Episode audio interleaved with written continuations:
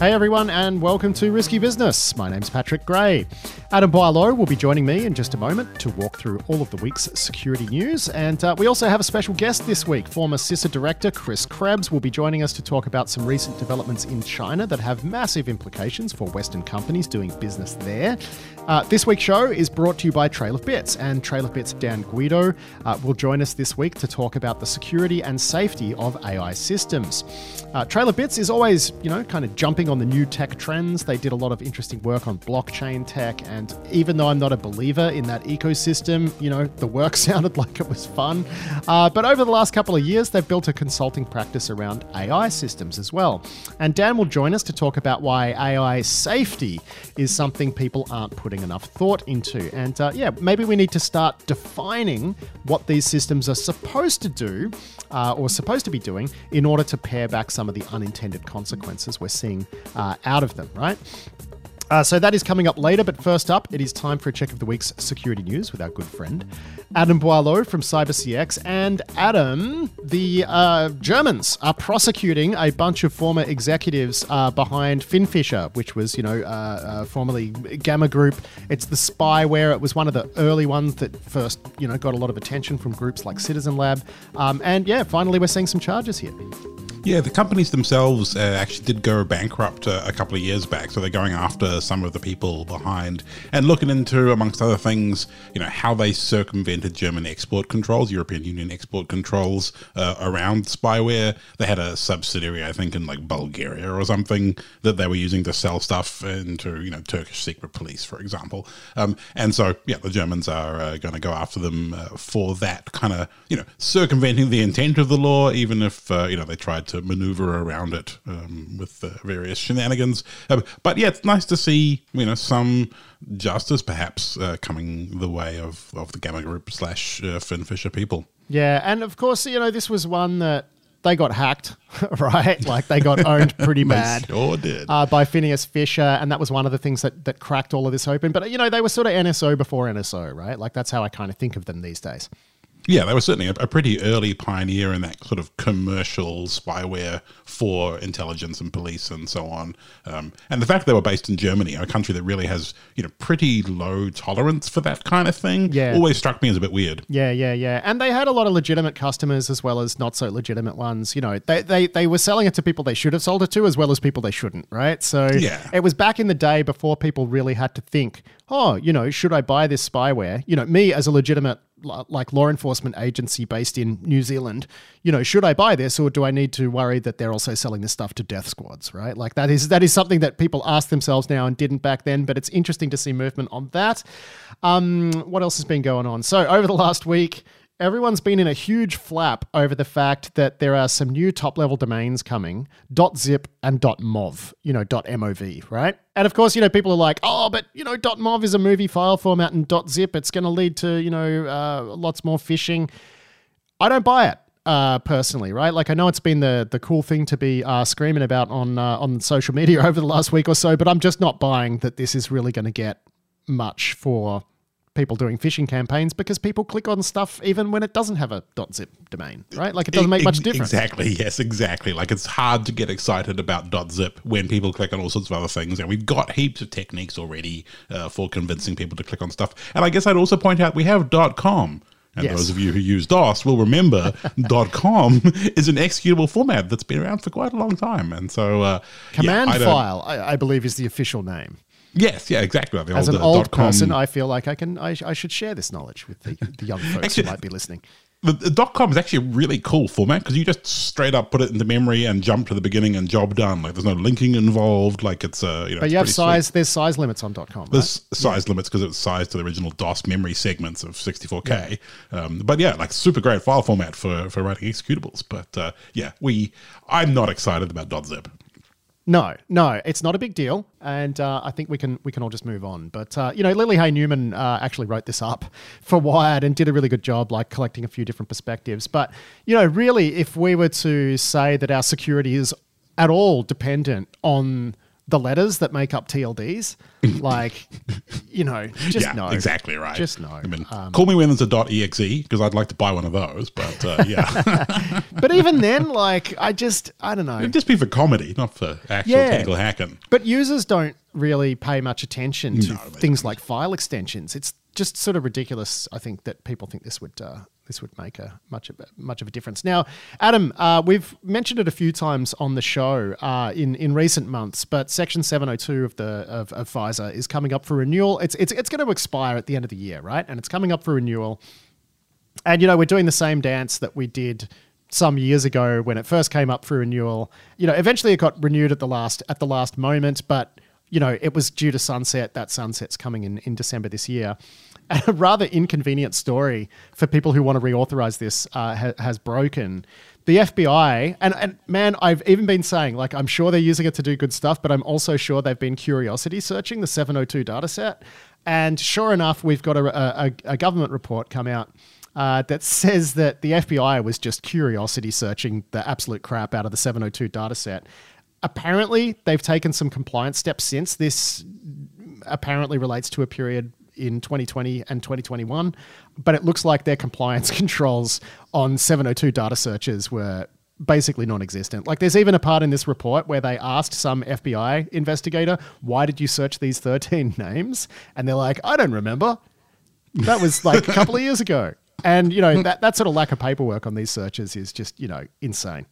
Yeah, it certainly is. I mean, I've always been kind of, you know, like foreign intelligence, you know, that as a foreign intelligence data set, it sounds super useful. I would always assume that the US were collecting that, but when it's getting used for, like in this case, they were searching for, you know, people who were at protests or people who were involved in, you know, the January 6th storming of the Capitol and, you know, pretty clearly domestic things in some cases. Well, but I mean, they would argue that they're looking for, you know, foreign links to these, you know, to the George Floyd protest, to the J6 stuff. Like, are there foreigners, you know, pulling the strings of these protests? And like, okay, fair enough. If you want to do a tightly targeted investigation of that, like, have at it. But just yeeting a list of names into, you know, a 702 data set, that does not seem right. Yeah, but that's how you get your 702 data taken away from you by doing stuff like that. And, you know, the FBI has great power and, as it says, great responsibility comes with that. And they have not been doing that consistently, it appears, and super inconvenient timing for them, given that it's up for renewal again. Because, like, some of the stuff just sounds sloppy. And when you go to the pub with spooks and you hear about all the paperwork they have to do and all the oversight and all the controls and all the training they have to go to, like, it must be kind of galling. Oh, dude. Like, the same thought occurred to me because I've known people who've worked at, you know, the big SIGINT agencies, and the idea that they could just YOLO it and just throw names into these and selectors into these things without actually having to do any paperwork. Yeah, no, that's not how it works. Yeah, so I would be pretty grumpy if I was them at the, you know, if the FBI gets their toys taken away because, you know, connecting foreign SIGINT is kind of what they do over there in Spookville, and having law enforcement, you know, cock it up for you must be just, it must stick in the craw. I mean, FBI is kind of intelligence community as well, right? Yeah, like, so, because you know, in Australia at least, we've got ASIO and the AFP, right? So we've kind of split those functions a little bit, but, you know, the FBI does both, right? So they are IC. I mean, ultimately though, like, I still don't necessarily agree that, you know, court issued warrants for every search are what's needed here. That's a harder argument to sustain in light of this report, like it really is. But what they clearly should have been doing is gating every search through some sort of internal oversight procedure, and that just hasn't happened. So you just really wonder what's going to happen when it's time to reauthorize this. And, you know, we might get to the spot that I was hoping we would, which is that, you know, it gets reauthorized, but with more stringent oversight. Let's hope that's where it goes. Yeah, like, I feel that's the natural outcome. It is a bit hard to so I went and, when I was preparing for this, I went and read the, like, intel.gov summary of, you know, Section 702 and what the powers are meant to be for and how they're meant to be controlled. And it presents a very reassuring picture that does not match the reality of the situation. No, and that's not how it should be. you know, tearing up the whole thing seems a bit dramatic as well. Well, I mean, you were saying before, you know, if you were IC, you'd be worried that the FBI has ruined it and you're not going to get your 702 renewal. I think, you know, I think 702 renewal is still going to happen because it's too important, but maybe the FBI will just lose access to it, which would suck for the FBI. Yeah, it certainly would. Anyway, staying with the FBI, this is interesting because we wondered whether or not this would happen, but since the takedown of the Genesis Market, it looks like cyber criminals haven't just flocked to the next one because they're feeling a little bit nervous that it might also be run by the FBI, right? So Alexander Martin has a write-up for the Record here that explores this. Yeah, so when they took down the Genesis Market, the .onion version of the site actually stayed active and has remained active. And there was someone claiming to be a Genesis Market administrator, like posting on various other crime forums saying, hey, it's fine, you know, don't worry about it, the onion's still up, it's all good. We good, buddies. And people have been a little bit sus, but as you say, the historical trajectory is you take out one market and then you also take out the place they're going to go in advance so you can get everybody as they sign up, you know, perhaps when their OPSEC isn't so great, etc. So, like, this kind of, you know, fear and panic and uncertainty in those ecosystems is exactly what we want as well. We've long talked about, you know, getting into their social and trust systems and just making them, you know, adding friction to doing business. So, you know, it's all good outcome. Yeah, I mean, you know, this whole ecosystem might recover at some point, but then if they whack it again, like, it just builds that distrust and builds it and builds it. Funnily enough, last week, Tom Uren, our wonderful writer who writes the Seriously Risky Business newsletter, he wrote a terrific piece called Crime Phones Are a Cop's Best Friend. Really looking at the history of those, you know, encrypted crime phones, right? From when they were actually a legitimate problem for law enforcement to now being a net gain to law enforcement, because through some of these operations where they've infiltrated these crime phone networks, they've collected intelligence on criminal networks that they never thought they would ever get. They've identified a bunch of new sort of Mr. Big style targets and whatnot. And crazily enough, like, it doesn't seem like criminals have lost trust in that ecosystem yet, which is just a party time bonanza for law enforcement. So that's a really interesting read. I'll link through to that in this week's show notes. And we also spoke about that report on last week's Seriously Risky Business podcast. Did you have a read of this one, Adam? Yeah, it's great work from Tom. And it just, you know, it makes you feel good, you know, thinking, you know, reading the history all put together like that. And, you know, especially as a, like, 90s cypherpunk kid, the idea that centralizing all of the criminals onto one set of, you know, cypherpunk grade phones actually just makes them a target, makes it easier to get warrants, makes it easier, as you say, to discover other targets you didn't even know about because the criminals have self-selected into a place, you know, where you can intercept their stuff. It's just I don't know, the irony is delicious. Yeah. It's a great write-up. I'd really recommend people go read it. What else have we got here? Oh, yeah. Andy Greenberg has a write-up on the history of Turla. Turla, of course, the group behind the Snake malware, which was taken down by the FBI a week or two ago. And, you know, he's just really looked at how, in a lot of ways, the Turla group were pioneers in a lot of APT-like activity, right? And it's, you know, you read through this and you have to admit that they have a pretty impressive resume as a, you know, Russian intelligence outfit doing you know, pretty cool stuff, really. Yeah, I mean, if anything, they're kind of the OG APT crew, I mean, of government hackers out doing government business with interesting technology and in interesting places. Those of you who've been around long enough to remember Moonlight Maze. Yeah. This was the, like, late 90s investigation by the American authorities into, you know, widespread compromise of government systems by exactly this crew. You know, they've been around for a long time, and, you know, their tooling is good, their techniques are good. They are the, you know, the definition of persistence, and yeah, it's nice. In some way, it's kind of nice seeing them getting some respect for, you know, some of the pioneering work that they did. Now, Adam, Microsoft has released a report on business email compromise. Adam, they released that on the 19th of this month, and it's just a good roundup of activity in BEC I suppose what's interesting about it is that there's a lot of BEC tools as a service available now. It is very much an established ecosystem, and according to Microsoft's research, it's actually growing as well. And as much as we like to point to ransomware as the big threat, and certainly when it comes to disrupting business operations, it is.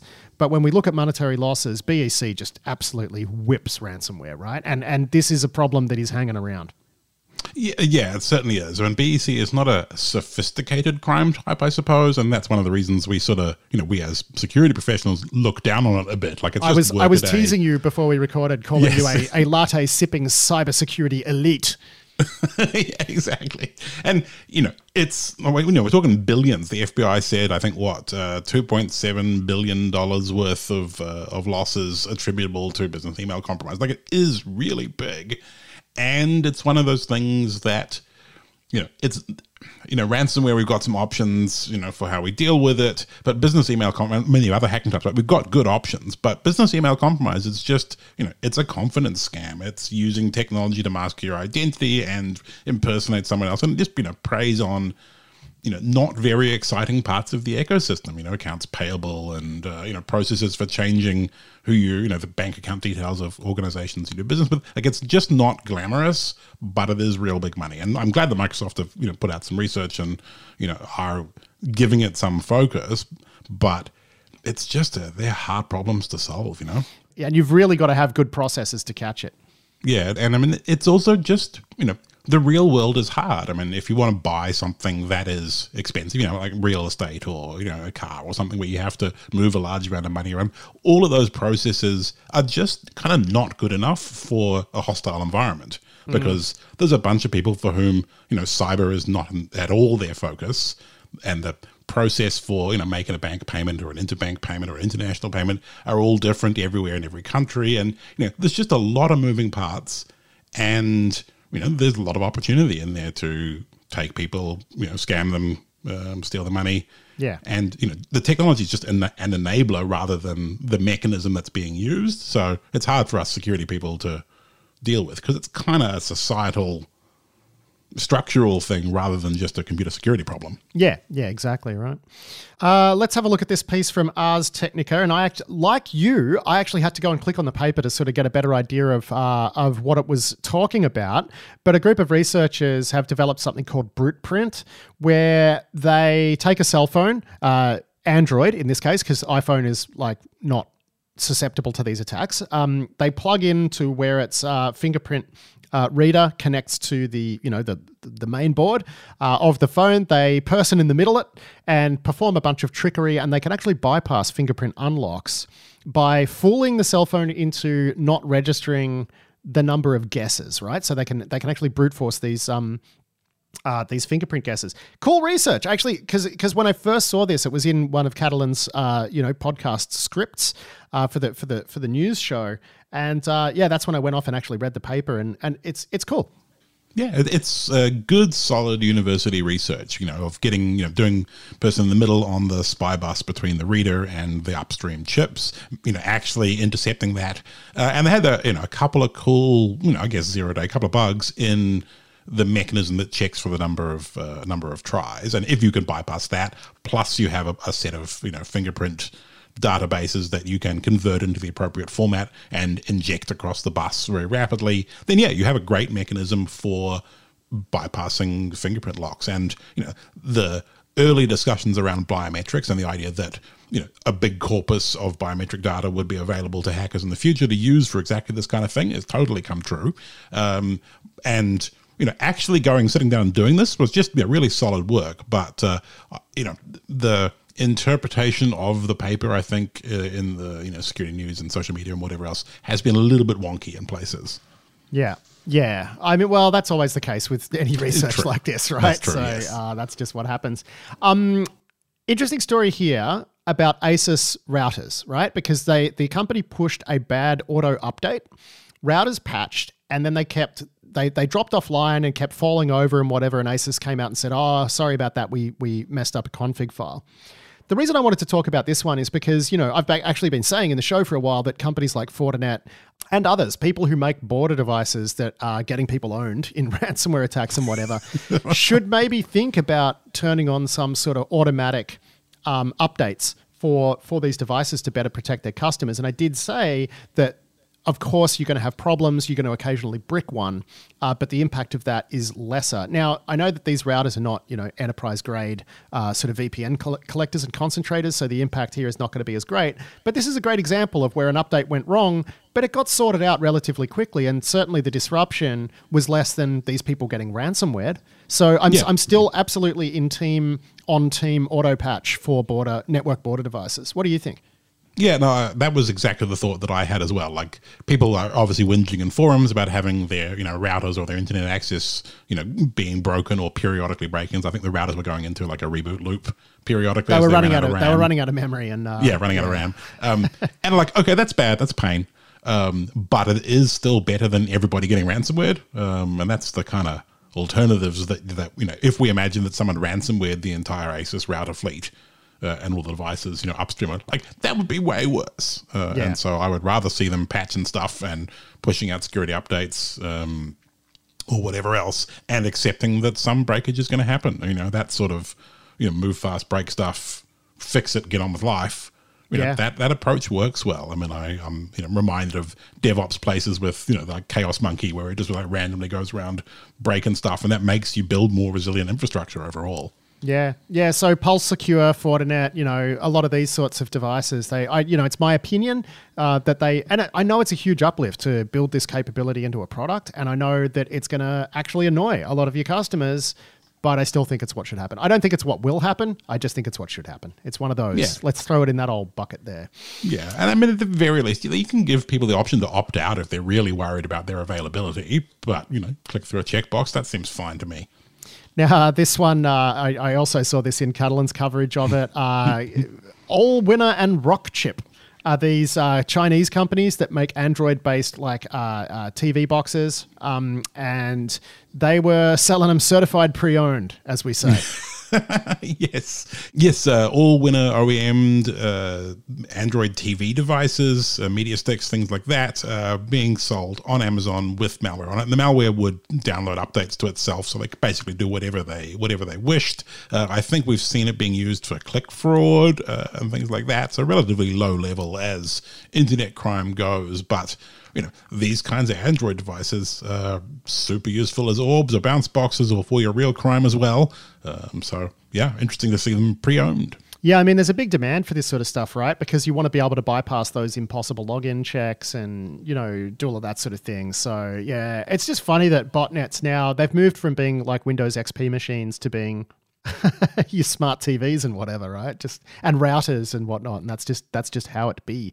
Fin7, the legendary online crime group who used to own banks and do smart cybercrime.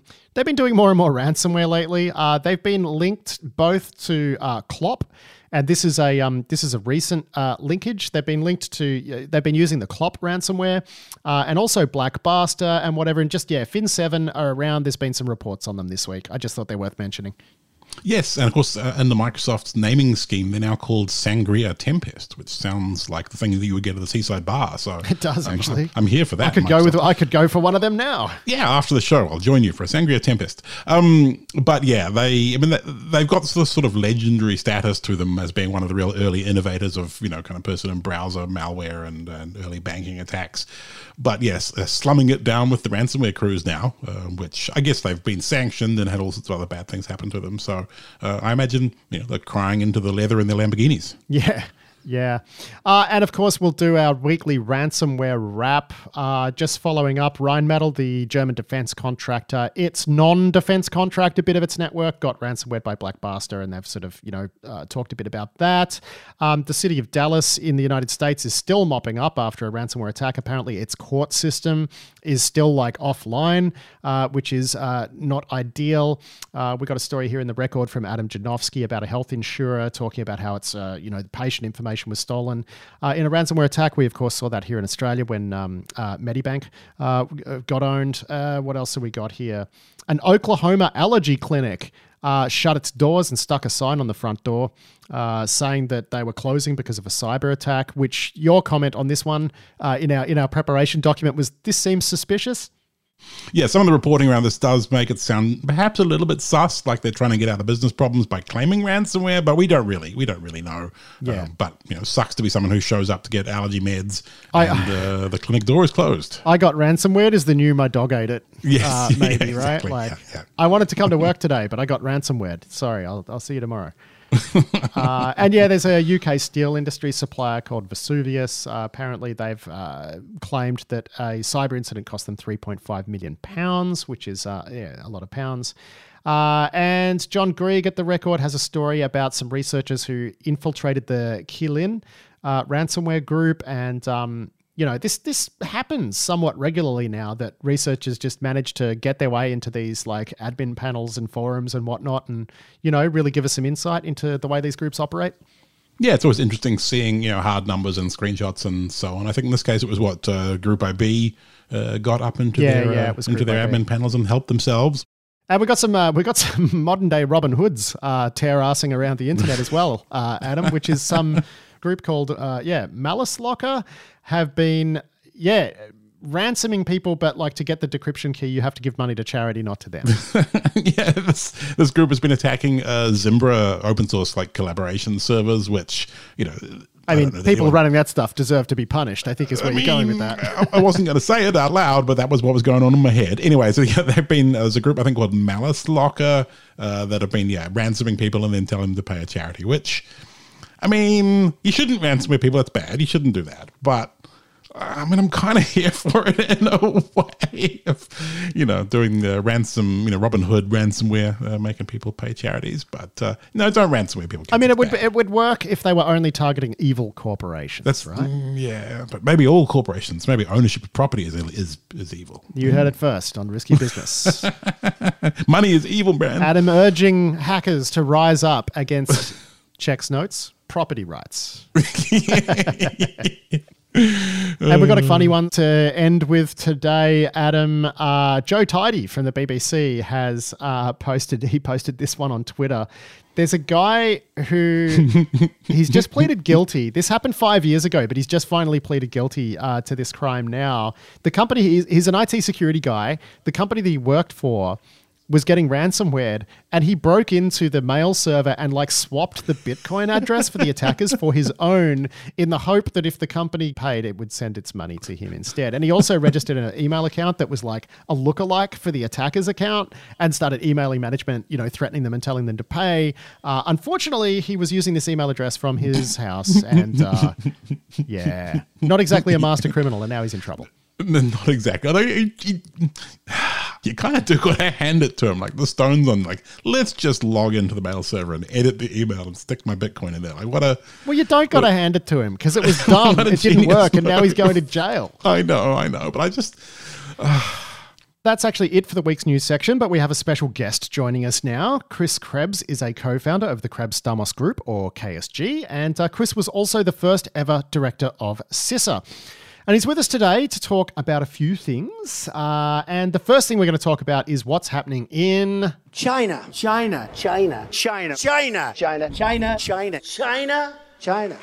There have been some changes to China's espionage laws that have got people rattled, particularly Western companies who are operating with a presence in China.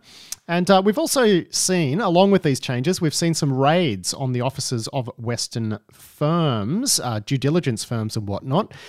Chris, can you start by walking us through all of this? Because it's, there's a lot going on.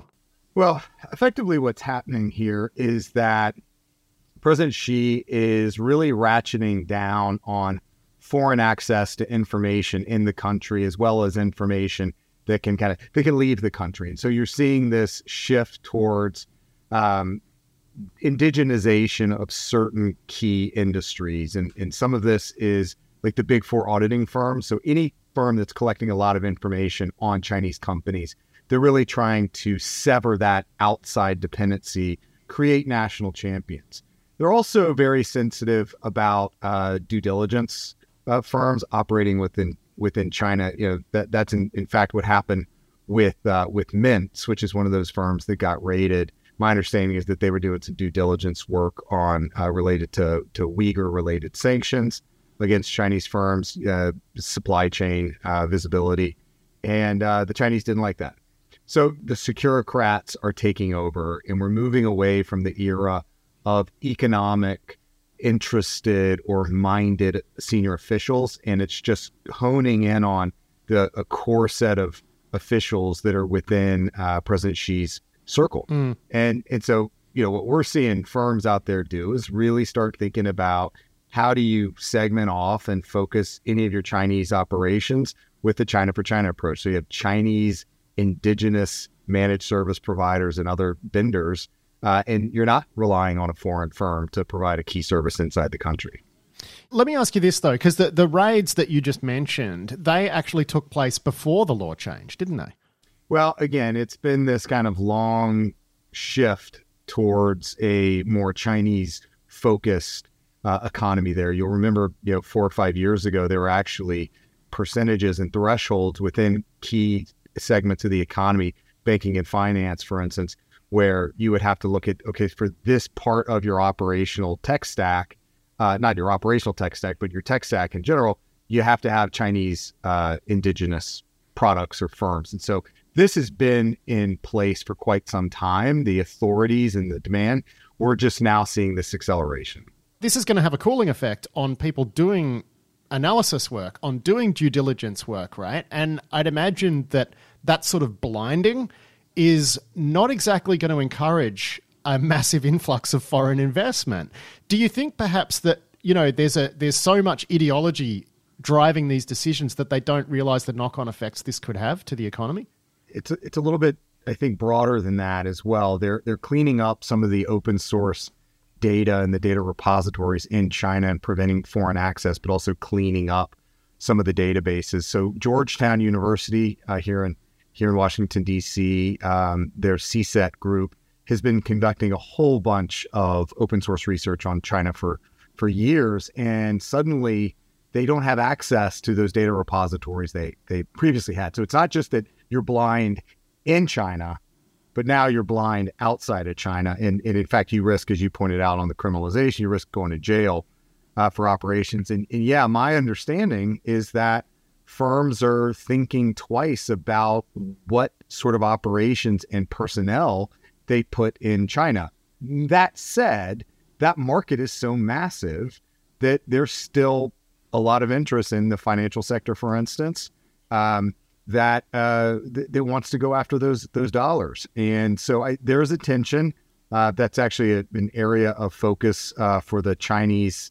It's the Select Committee on, it's got this long formal name, but the China Select Committee here in the United States in the House of Representatives, that they're really starting to put pressure on technology, financial services executives on continued investment and continued pursuing of that market in China.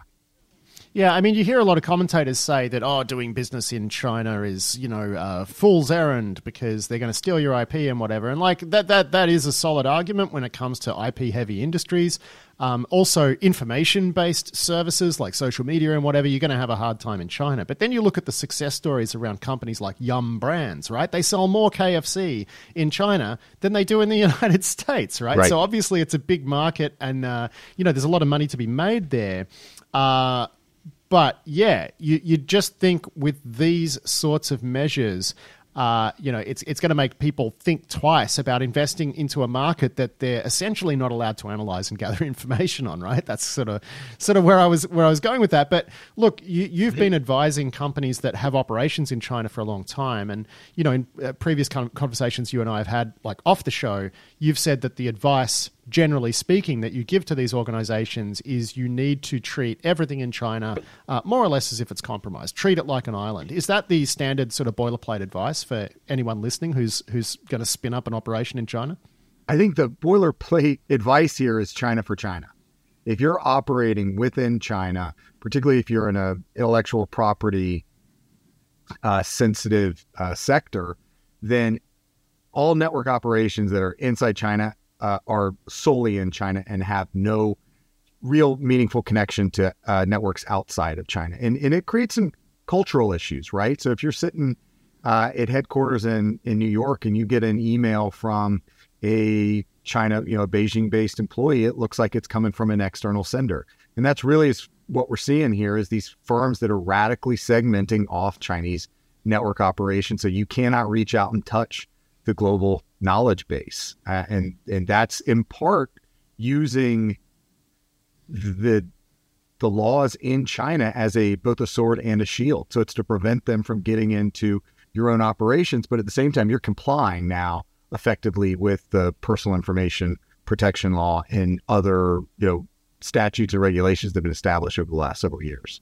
So you think it can still be done in a way that won't threaten your broader operations, right? You can have a presence in China if you're very careful in doing that, that won't bite you in those ways, at least. Yes, that's what we're seeing. Just about every firm that we're talking to is moving down that path or has already gotten there. Again, it's Chinese network segmentation.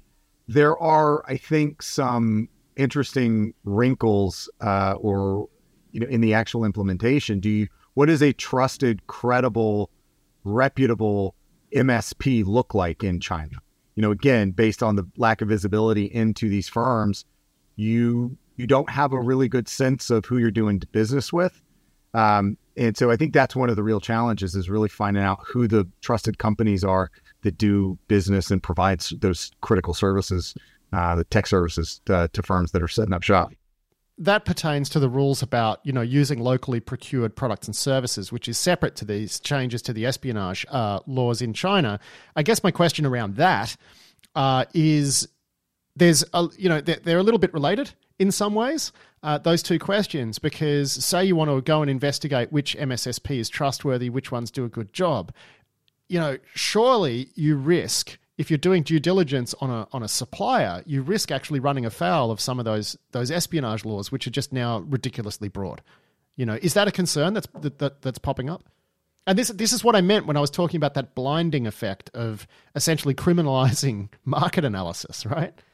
I think that's the knock-on effect, right? I think that's a difficulty in implementing this new strategy, China for China. Companies are going to do it for different, for other reasons, but as they get into the implementation, to your point, you're shooting in the dark here. You don't have necessarily a good sense of what the options are for firms to support. So yeah, I mean, they're hampering their own market opportunities. I think the Chinese are by restricting visibility and information on the ability to research these firms. Yeah, yeah. I guess we've talked on the show a bunch of times about, where there seem to be benefits to being, authoritarian government in the style of the CCP. Do you think from a pure security perspective that these are actually good outcomes?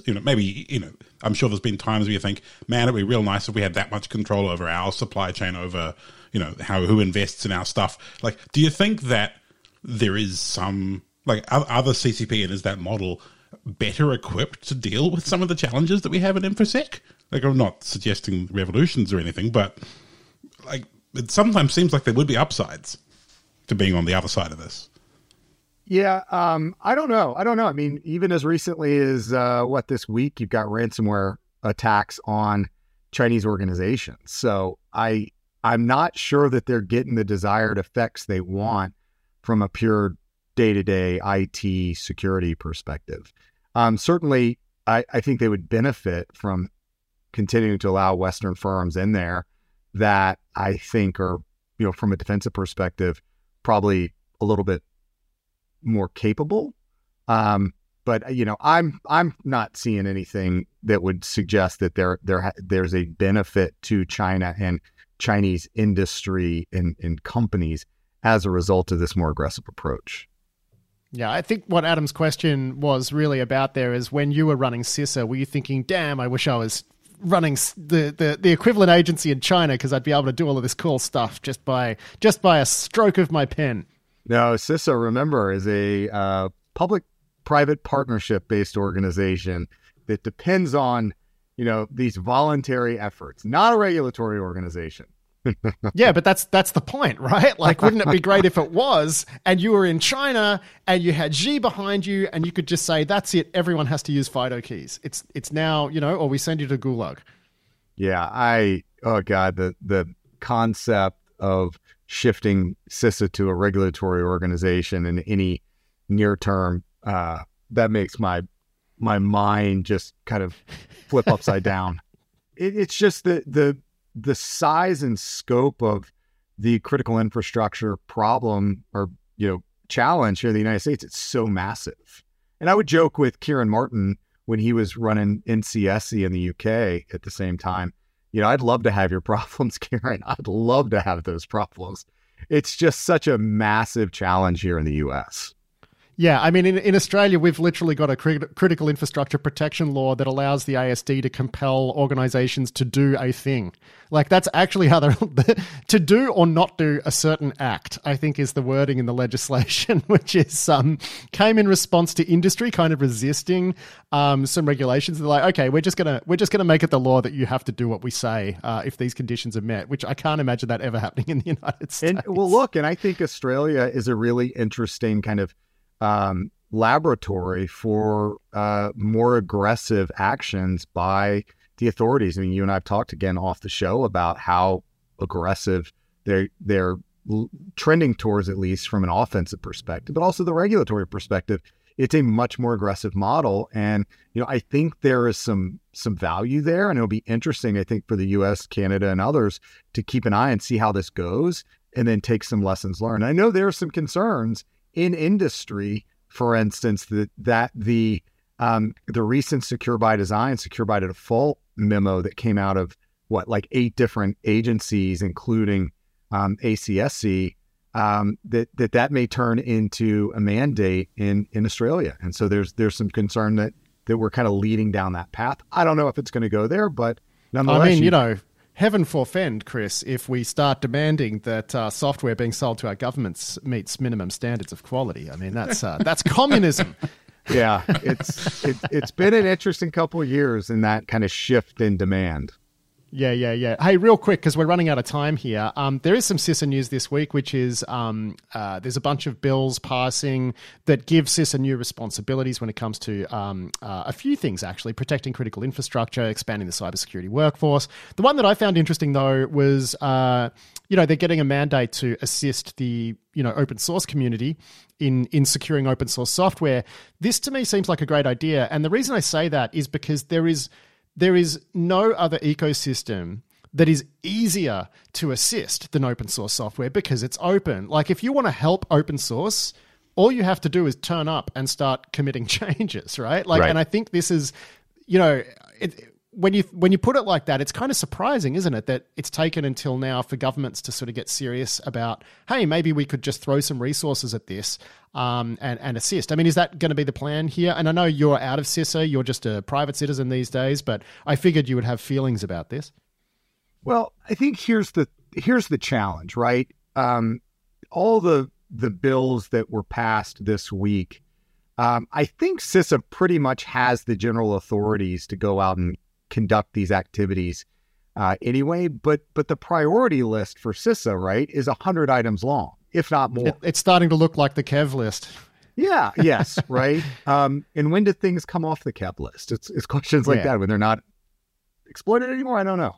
But the point is, like, the shopping list is super, super long, and you've got to set your priorities up and down that list and figure out which ones you're actually going to do, that you're going to put people against it. And that's one of the issues with these bills, is that all it does is say, CISA, now you have to do this. You have to set up this framework. You have to go conduct this assessment.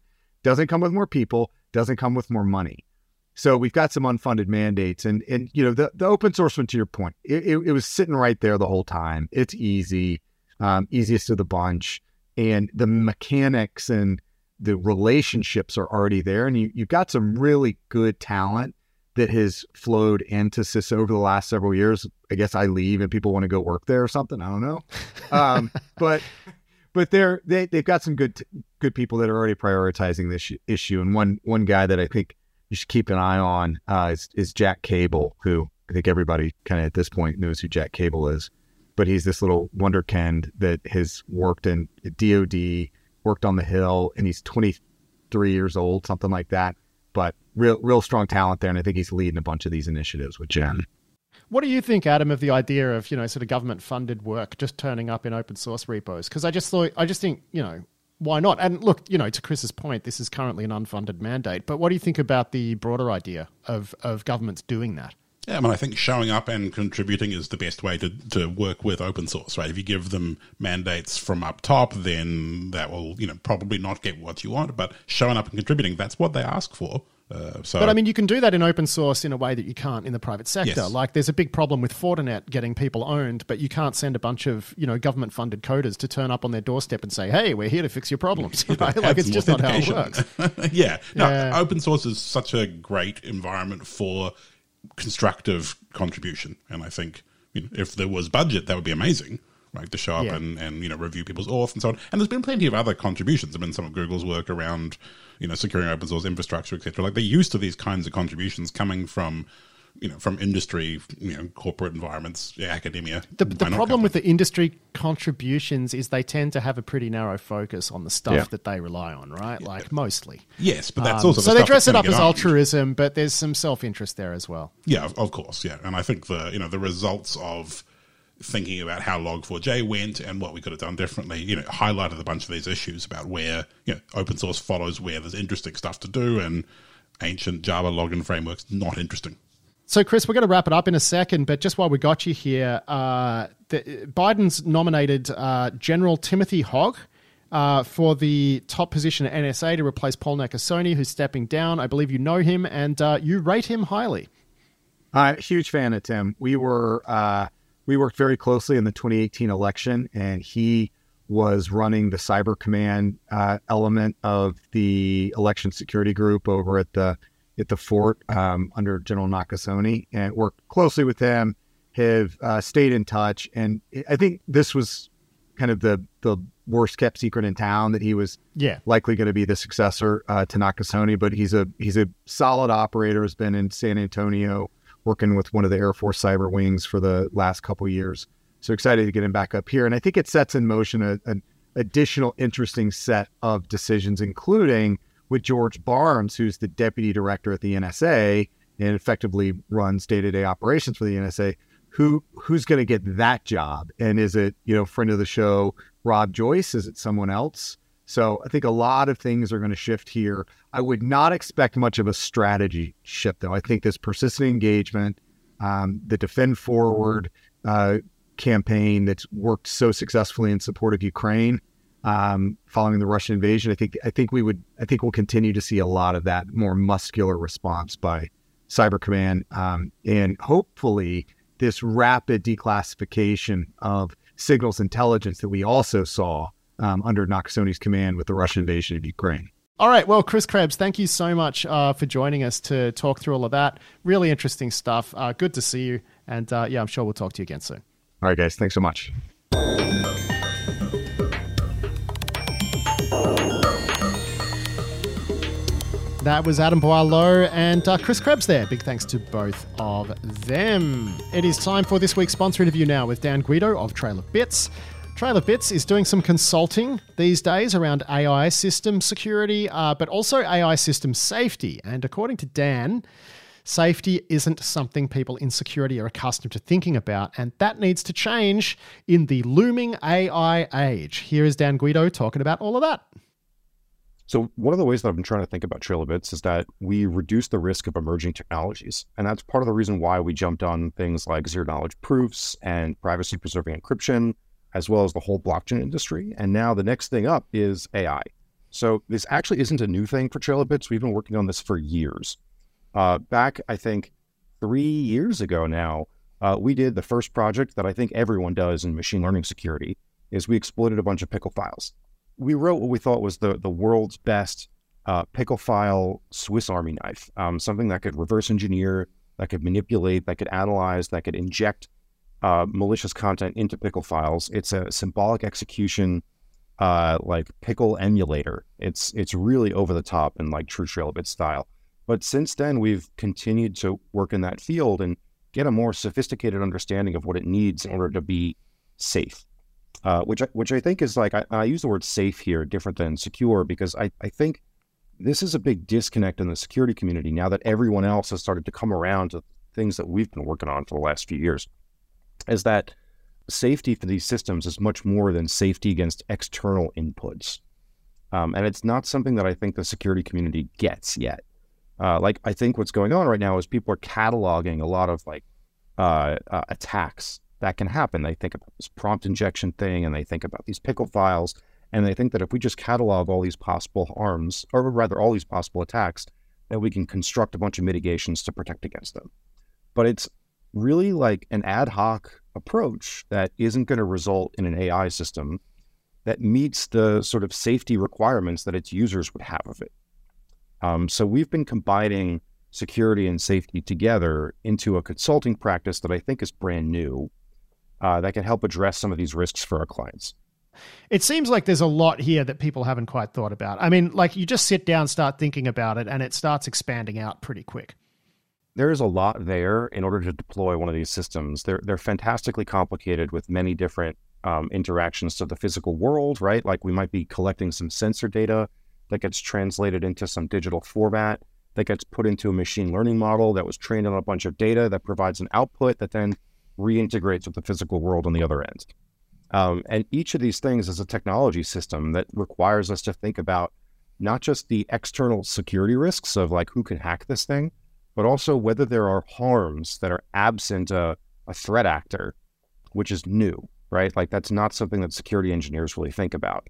Like, it is not a threat actor that caused Google to accidentally label black people as gorillas back in 2016, right? Like, there wasn't some kind of magic series of API calls that happened in order for that to have caused a really serious problem for a significant user group of people that depended on that AI product.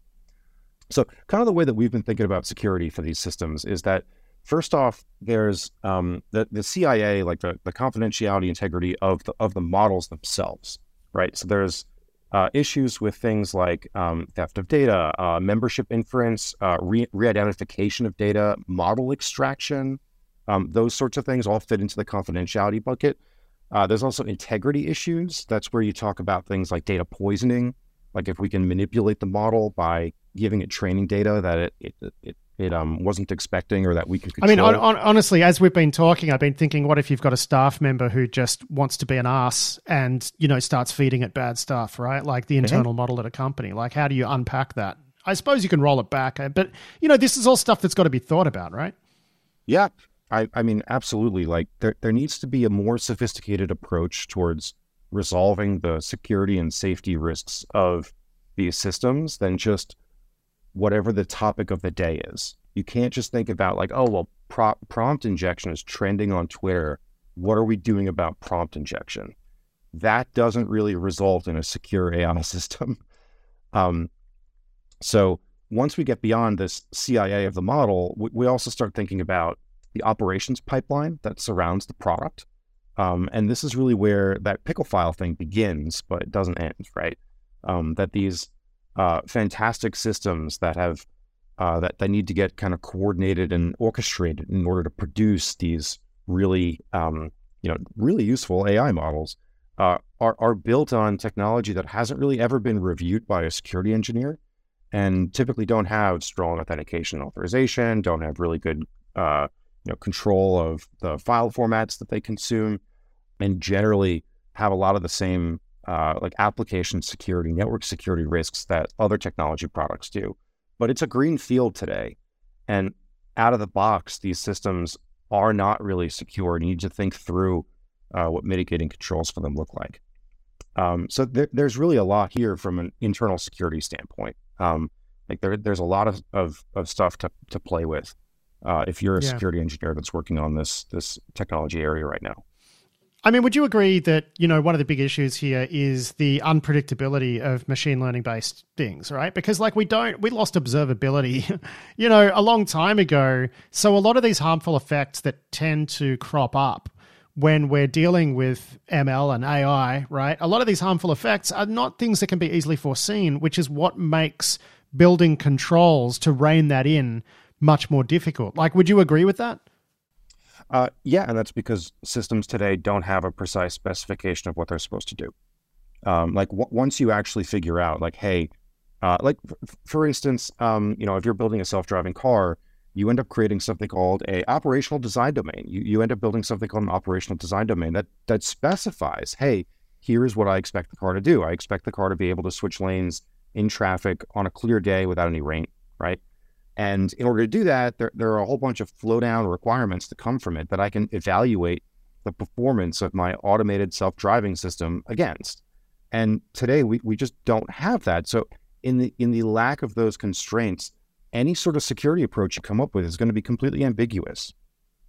You're just going to be responding to whatever's trending on Twitter for this community. You're going to be responding to prompt injection, or you're going to be responding to, oh, you know, we shouldn't use pickle files. You got to use safe tensors. Like, okay, great. Like, that is definitely a thing that you should do, but it does not come up with a security strategy that helps you avoid whatever the risks are.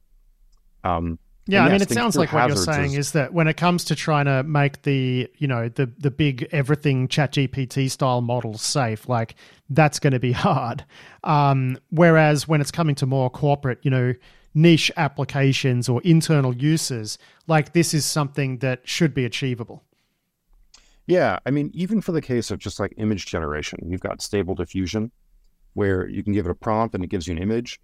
Like that is a constraint that is much tighter than ChatGPT, where there's a lot less stuff that could probably go wrong, that hopefully it could not go wrong when you're dealing with an image generation framework. But really, if you're using these things for a business need, then you should be able to define what that business need is, what good performance looks like, what bad performance looks like, what the safety requirements are based on what it should do, and then construct some guardrails around it that ensure it gets there. That's the thing that we are helping people do when they consult with us. Let me ask you this, right? You're founding a you've founded a consulting practice that's designed to help here. What sort of customers are coming to you for help, and what are they asking you to do? Yeah, so right now we've been working with some really large technology companies that have accumulated a lot of data themselves and are starting to apply AI tools for the benefit of themselves from a business operation standpoint, as well as for their clients. You know, you think about big financial companies, fintechs that have tons of information about the way that we spend money.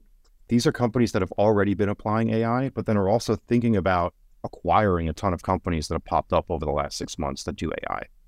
And there's going to be various degrees of thinking around safety and security among those acquisitions.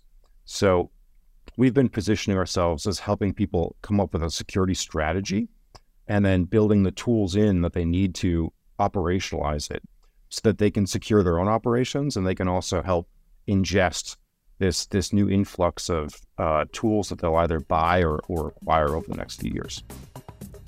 All right. Well, Dan Guido, thank you so much for joining us on the show this week to have a chat about all of that. Very interesting stuff. Thank you, Patrick. That was Dan Guido of Trail of Bits there. Big thanks to him for that, and big thanks to Trail of Bits for being a long-term sponsor of the Risky Business podcast. And that is it for this week's show. I do hope you enjoyed it. I'll be back tomorrow in the Risky Business news feed with another edition of the Seriously Risky Business podcast, which I co-host with Tom Uren. But until then, I've been Patrick Gray. Thanks for listening.